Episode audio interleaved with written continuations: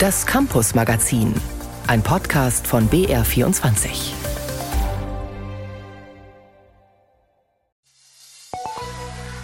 Wir müssen endlich diese Lehrpläne mal zeitgemäß anpacken. Da steckt vieles drin, was fachlich wichtig ist, aber was für die Lebenswelt der Kinder heute unbedeutsam ist. Wir hätten es in der Pandemie schon mal anpacken können, aber jetzt ist höchste Zeit dafür, dass man solche Fragen endlich mehr stellt. Die Kinder und die Pandemie, die Auswirkungen der Schulschließungen, ein heftig diskutiertes Thema in diesen Tagen. Der Bildungsforscher Klaus Zierer fordert, die Lehrpläne zu entschlacken, mehr Raum, um die Lernrückstände aus der Pandemie aufzuholen. Denn eine große internationale Studie zeigte diese Woche, weltweit haben Kinder unter den Schulschließungen gelitten und deutlich weniger gelernt als in normalen Zeiten. Wir haben mit dem Autor der Studie gesprochen. Und wir blicken ausführlich auf das Thema künstliche Intelligenz, was sie bewirkt in der Schule oder auch in der Handwerksausbildung.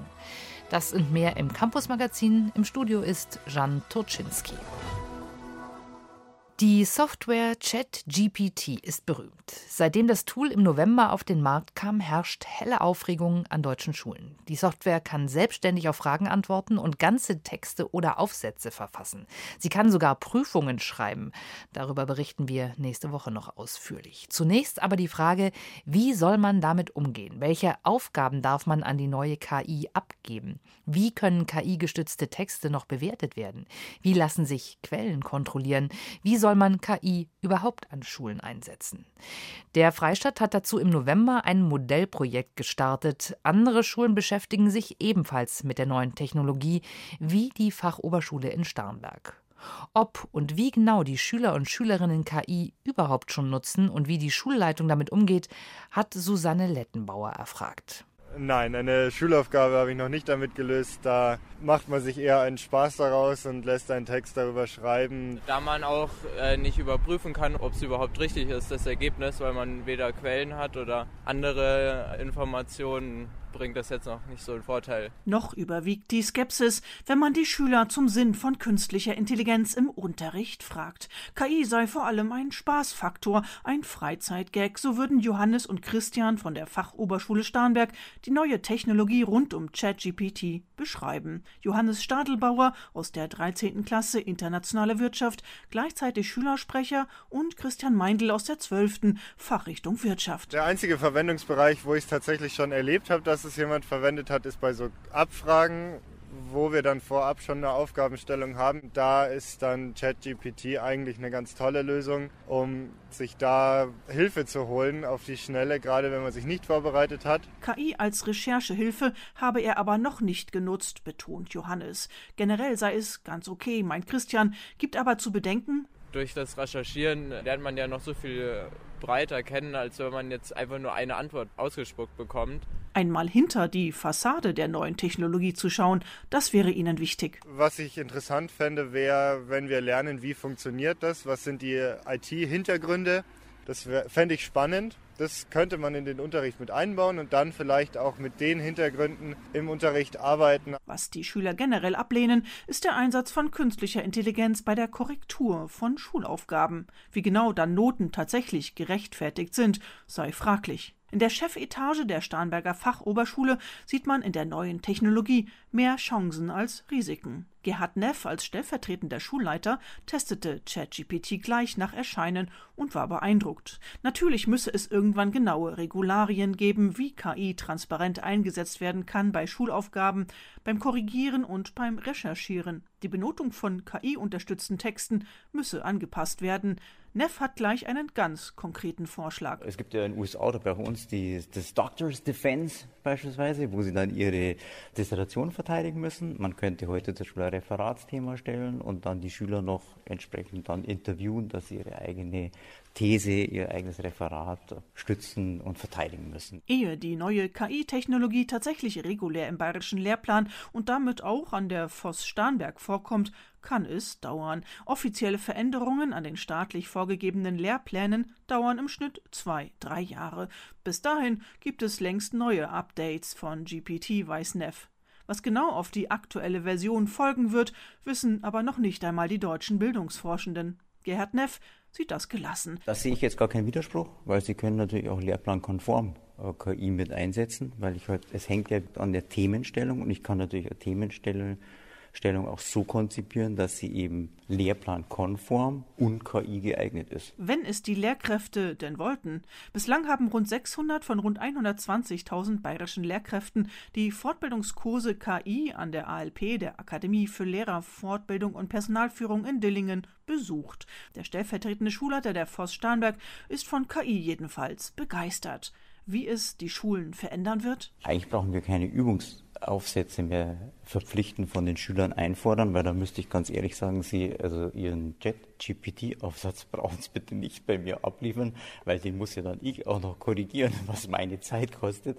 Ich hoffe, das macht dann mein Jet-GPT, uh, correct this version by student A and B. Nee, ganz ehrlich, also da sehe ich natürlich schon eine gewisse Veränderung. Weil über was wir heute sprechen, war 2019 völlig undenkbar und ich glaube, niemand weiß, wie es in zwei Jahren ausschaut. Auch im Handwerk spielt künstliche Intelligenz eine immer größere Rolle. In vielen Betrieben sind Prozesse digitalisiert. Es gibt Zeiterfassung, Sprachassistenten und smarte Logistik. Auch Chatbots, also Kommunikationstools auf der Basis von künstlicher Intelligenz, sind mittlerweile im Einsatz. Höchste Zeit also, die Auszubildenden darauf vorzubereiten. Anna Küch berichtet. Ob beim Bäcker, beim Friseur oder Schreiner, künstliche Intelligenz ist auch im Handwerk angekommen. Das Problem? In den Lehrplänen der Ausbildung ist das Thema noch nicht verankert. Im Berufsbildungs- und Technologiezentrum Bayreuth versucht man das zu ändern. Abteilungsleiterin Johanna Erlbacher. Wir schauen, was gibt es am Markt und wie können wir es nutzen, wie können wir es im Handwerk nutzen, wie können wir die angehenden Handwerker und die Zukunft darauf vorbereiten, dass es vielleicht auch bei sich nutzen und die Hemmschwelle auch wenig geringer wird. Das ist unsere Aufgabe da, die jungen Menschen vorzubereiten und zu sagen, hey, das könnt ihr für die Zukunft nutzen. Es beginnt mit Aufklärung und Information, aber es geht tatsächlich auch um konkrete Anwendungsmöglichkeiten. Verschiedene Software, die den Bürokratiealltag erleichtert, Roboter, die in der Werkstatt helfen oder bei den Friseuren bestimmte Apps, mit deren Hilfe für den einzelnen Kunden die richtige Haarfarbe gefunden wird. Auch bei den Bäckern kann die Technologie helfen, sagt Johanna Erlbacher und zeigt eine Virtual Reality Brille, kurz VR. Genau, also das ist im Endeffekt eine Datenbrille, die Ihnen hier die Daten anzeigt. Sie sehen ganz normal durch die Brille, Sie sehen mich, Sie sehen den Raum, aber Sie sehen jetzt entsprechend auch die Daten, die jetzt in dem Fall Ihre Bedarfsplanung liefert und Ihnen sagt, dass jetzt in zwei Minuten Ihre Brötchen fertig sind und danach die Plunder mit der Kirschfüllung folgen. Für den Bäcker und Konditormeister Ronny Vogel ist das eine tolle Sache. Auch er lehrt am Berufs- und Technologiezentrum Bayreuth noch geht es erstmal darum, die Auszubildenden und Meisterschüler dafür zu sensibilisieren, was alles möglich ist. Im Moment wird einiges an Software entwickelt, sagt Vogel. Gewisse Produkte, reden wir mal von Brötchen oder Brezen, die schmecken in den ersten drei, vier Stunden am besten. Rösche, Kruste, saftige Krume. Und danach fängt ja langsam an, dass das Produkt so ein bisschen weich wird außen oder ein bisschen trockener wird. Es hat nicht mehr diese frische Merkmale. Und auch da, wenn ich jetzt mit einer KI arbeite, die mir eben Vorschläge gibt, oder sogar empfiehlt, wann ich welche Produkte backe, weil da die Kunden am meisten nach diesen Produkten nachfragen, dann kann ich ja auch genau so die Produkte backen, dass die genau diese frischen Merkmale zu diesem Zeitpunkt am besten aufweisen können. Auch Chatbots, also Kommunikationsanwendungen, können die Arbeit in Handwerksbetrieben erleichtern. Wie schreibe ich eine Kündigung?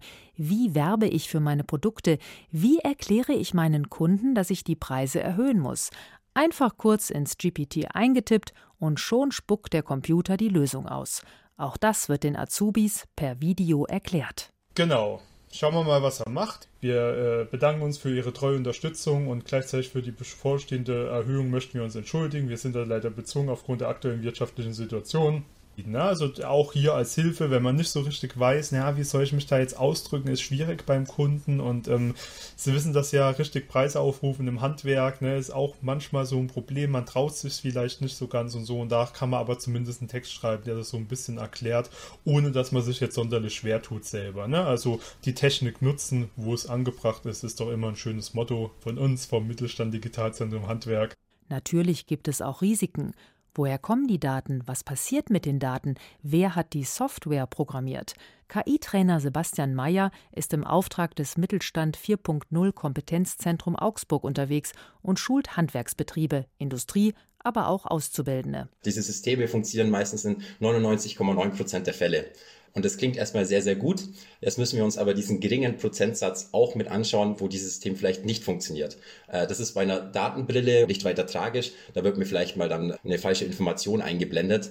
Es kann aber natürlich auch sein, wenn ich dann zum Beispiel eine Roboteranwendung in einem Handwerksbetrieb umsetzen will und der was falsch macht, dann passiert im guten Fall, entsteht ein Sachschaden, im schlechten Fall kommen aber eben auch Personen zu Schaden. Computer können uns helfen. Die letzte Entscheidung sollte aber immer noch der Mensch haben. Das sagt auch Johanna Erlbacher. Weil derjenige, der was macht, der muss es verstehen. Und das ist, sagen wir, das Essentielle im Handwerk, dass ich das, was ich mache, auch verstehe. Und darum geht es. Und auch wenn ich jetzt die KI anwende, am Ende, und das ist auch egal, welche Anwendung ich nehme, am Ende steht einfach der Handwerker, der dann sagt, ist richtig oder ist falsch. Das ist immer noch das wichtigste Gut. Anna Küch über die Potenziale künstlicher Intelligenz im Handwerk.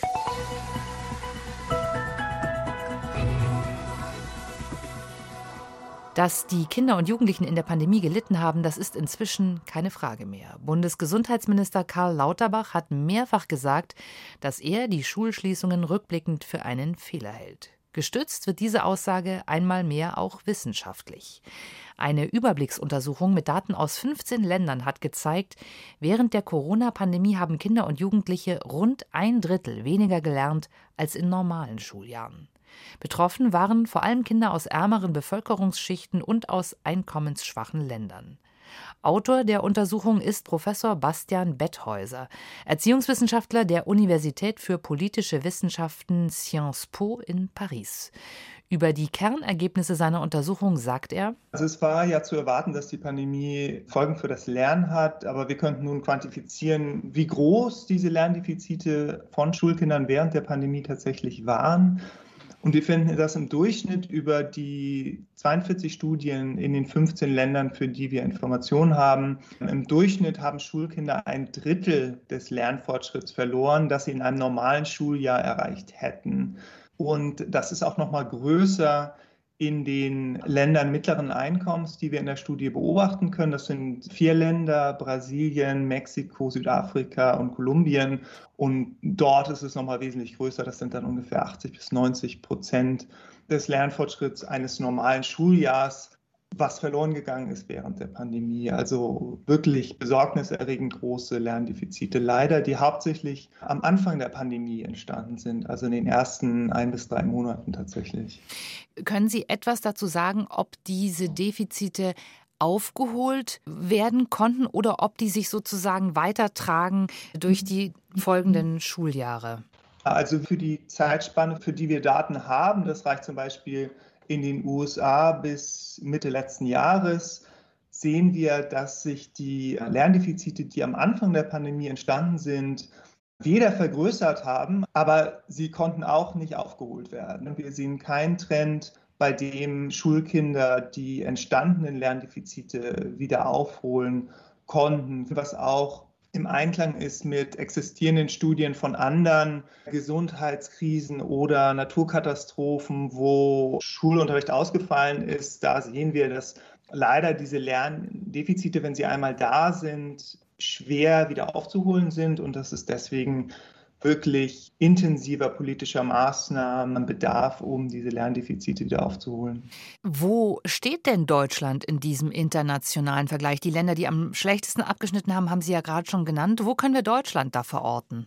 Von den Studien in Deutschland, die belegen, dass es auch in Deutschland große Lerndefizite gibt im Kontext der Pandemie allerdings tendenziell etwas kleiner als dieser globale Durchschnitt von ca. 35 Prozent. Also in Deutschland sind wir eher so bei 10 bis 15 Prozent, also durchaus signifikante Lerndefizite, aber tendenziell etwas niedriger doch als im globalen Durchschnitt.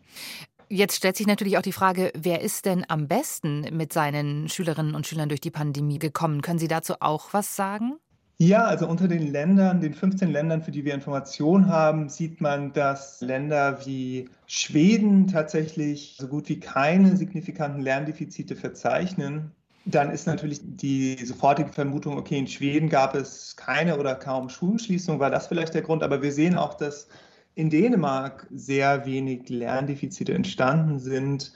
Und in Dänemark gab es Schulschließungen. Also da ist dann die Vermutung, dass das vielleicht auch mit dem großzügigen und gut funktionierenden Wohlfahrtsstaat in den skandinavischen Ländern zusammenhängt, der natürlich Stress und Schocks von Events wie einer Pandemie jetzt gut abfedert, äh, auch was die wirtschaftliche Lage von Familien und benachteiligten Familien natürlich angeht. Welche Rolle spielt denn die Digitalisierung? Auch da sind uns ja die skandinavischen Länder oder gerade auch Dänemark natürlich ein Stück weit voraus. Und man sieht tatsächlich eine Korrelation zwischen der Verwendung von digitalen Lernmaterialien und der Größe der Lerndefizite. Allerdings ist die nicht signifikant. Also da kann man jetzt noch keine Schlüsse ziehen.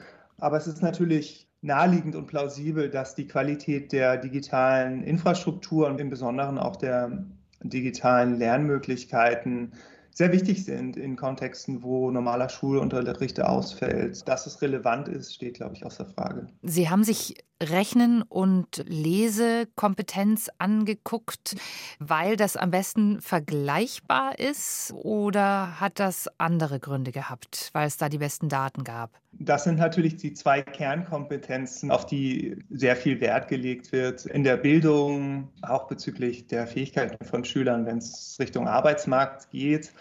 Und das ist auch der Grund, wieso diese großen Lerndefizite natürlich besorgniserregend sind, selbst in diesen Fächern, weil man ja davon ausgehen kann, dass Schulen und Lehrkräfte auch während der Pandemie Wert darauf gelegt haben, dass die Lerndefizite in diesen Fächern wahrscheinlich am geringsten ausfallen. Und es ist aber tatsächlich auch so, wie Sie sagen, dass die Daten hauptsächlich für diese Kernfächer erhoben und zur Verfügung gestellt wurden. Das heißt, für diese Fächer wissen wir noch am besten, wie sich der Lernfortschritt von Schülern entwickelt hat. Und für andere Bereiche ist das schwieriger zu sagen, wobei es natürlich einzelne Studien und auch Evidenz gibt, dass es große Defizite in anderen Bereichen gibt, auch übers inhaltliche Lernen hinweg, also was die psychosoziale Entwicklung von Schülerinnen und Schülern angeht. Wenn ich das richtig gelesen habe in Ihren Daten, dann gibt es auch nochmal Unterschiede zwischen Mathe und der Sprachkompetenz. Also Mathe hat auch nochmal etwas schlechter abgeschnitten, oder? Wir sehen, dass Lerndefizite in Mathe tendenziell größer sind als Lerndefizite im Lesen und in den Sprachen. Wir vermuten, dass es darauf zurückzuführen ist, dass Eltern oft besser in der Lage sind, ihren Kindern mit Lesen und sprachlichen Aufgaben helfen zu können, während die Unterstützung in Mathe von Eltern eher schwieriger ist. Und natürlich, weil Kinder auch oft in der Freizeit lesen, aus Freude am Lesen lesen und das weniger der Fall ist für Matheaufgaben.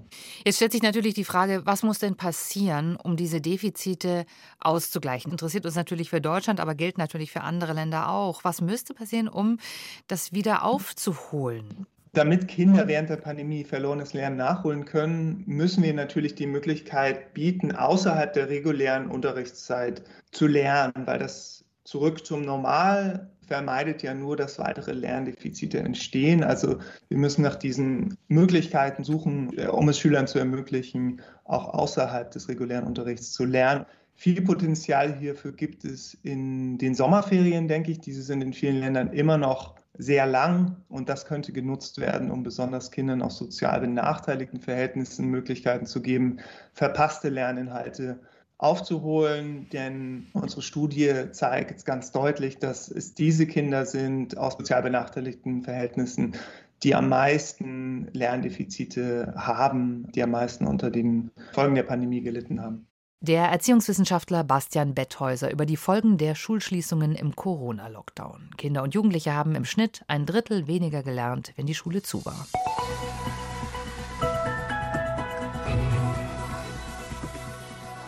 Obwohl in dieser Woche die letzten Pandemie-Maßnahmen abgeschafft wurden, die Masken im Fernverkehr etwa, sind die Folgen doch noch spürbar. Und sie betreffen auch in anderen Bereichen vor allem Kinder und Jugendliche. Ein Blick auf die Jugendhilfe, also Jugendarbeit oder Schulsozialarbeit etwa, zeigt, Landkreise und kreisfreie Städte brauchen dafür in diesem Jahr fast überall deutlich mehr Geld. Denn immer mehr Kinder benötigen Unterstützung vom Jugendamt. Katharina Heringer hat recherchiert. Du. Carolina, Leonie, Alessandro und Peter sitzen am Küchentisch und spielen Uno. Sie sind zwischen 10 und 17 Jahre alt und leben gemeinsam in einer Wohngruppe in Fürstenzell im Kreis Passau. Ich habe mir halt selber Hilfe gesucht, und habe gesagt, ich halte es zu Hause nicht mehr aus. Ich hatte Probleme mit dem Ausrasten. Ich bin hier, weil ich auch Streit mit meinen Eltern hatte. Also ich weiß nicht, warum ich hier bin, aber mir gefällt es hier trotzdem. Die vier sind zu Hause nicht mehr klargekommen und damit kein Einzelfall. Immer mehr Kinder und Jugendliche im Freistaat brauchen Unterstützung. Das zeigen die Zahlen. Fast alle Jugendämter in Bayern müssen in diesem Jahr deutlich mehr Geld ausgeben. 15 Prozent mehr sind es zum Beispiel in den Landkreisen Passau, Mühldorf, Günzburg und Fürth. Der Grund? Die Corona-bedingten Schulschließungen wirken nach, sagt Mike Holstein, Leiter der St. Maria Wohngruppe. Wir sind konfrontiert mit Versagensängsten, ja, teilweise Traumatisierungen bei den Kindern und Jugendlichen. Die Eltern leben in zunehmend prekären Verhältnissen. In Fürstenzell sind alle 20 Plätze belegt. Auch im Nachbarlandkreis Rottal-Inn sind die Häuser voll. Es gibt sogar Wartelisten. Denn was die Lage in der Grenzregion verschärft, es kommen wieder mehr unbegleitete minderjährige Geflüchtete nach Bayern. Werden sie an der Grenze aufgegriffen, müssen sich die Jugendämter vor Ort kümmern, erklärt Stefan Geis, Jugendamtsleiter im Kreis Passau. Es wird immer schwieriger, Heimplätze zu finden. Also die Mitarbeiter telefonieren oft stundenlang und da kann es auch sein, dass wir über Niederbayern hinaus belegen. Es bräuchte mehr Heimplätze, fordern Jugendämter. Doch dafür fehlt das Personal, entgegnen die Träger, wie das Seraphische Liebeswerk Altötting, das das Haus in Fürstenzell betreibt. Leiter Mike Holstein wünscht sich Anerkennung für den Beruf. Dann kämen vielleicht auch mehr Bewerber. Er hört Sätze wie Ach, du arbeitest mit den ganz schwierigen Kindern. Ja, ähm, was machten die da eigentlich? Wobei das ganz liebe Kinder sind. ja, und es macht einen Riesenspaß. Also ich bin, ich bin Fan von der Jugendhilfe. Vielleicht schaffe ich es ja, was zu verändern für das Kind ja, oder auch für die Familie. Die vier Jugendlichen aus der Wohngruppe wirken dankbar um ihren Platz. Was sie hoffen, hier zu lernen? Zusammenleben, ohne Eskalation. Ich habe mich sehr viel geändert. Ich bin ruhiger geworden. Ich fühle mich auch hier richtig wohl. Also ich nehme mir schon stark vor, selbstständig zu werden und dass ich das hinbekomme. Mit diesem Beitrag von Katharina Heringer geht das Campus Magazin zu Ende. Im Studio war Jan Toczynski.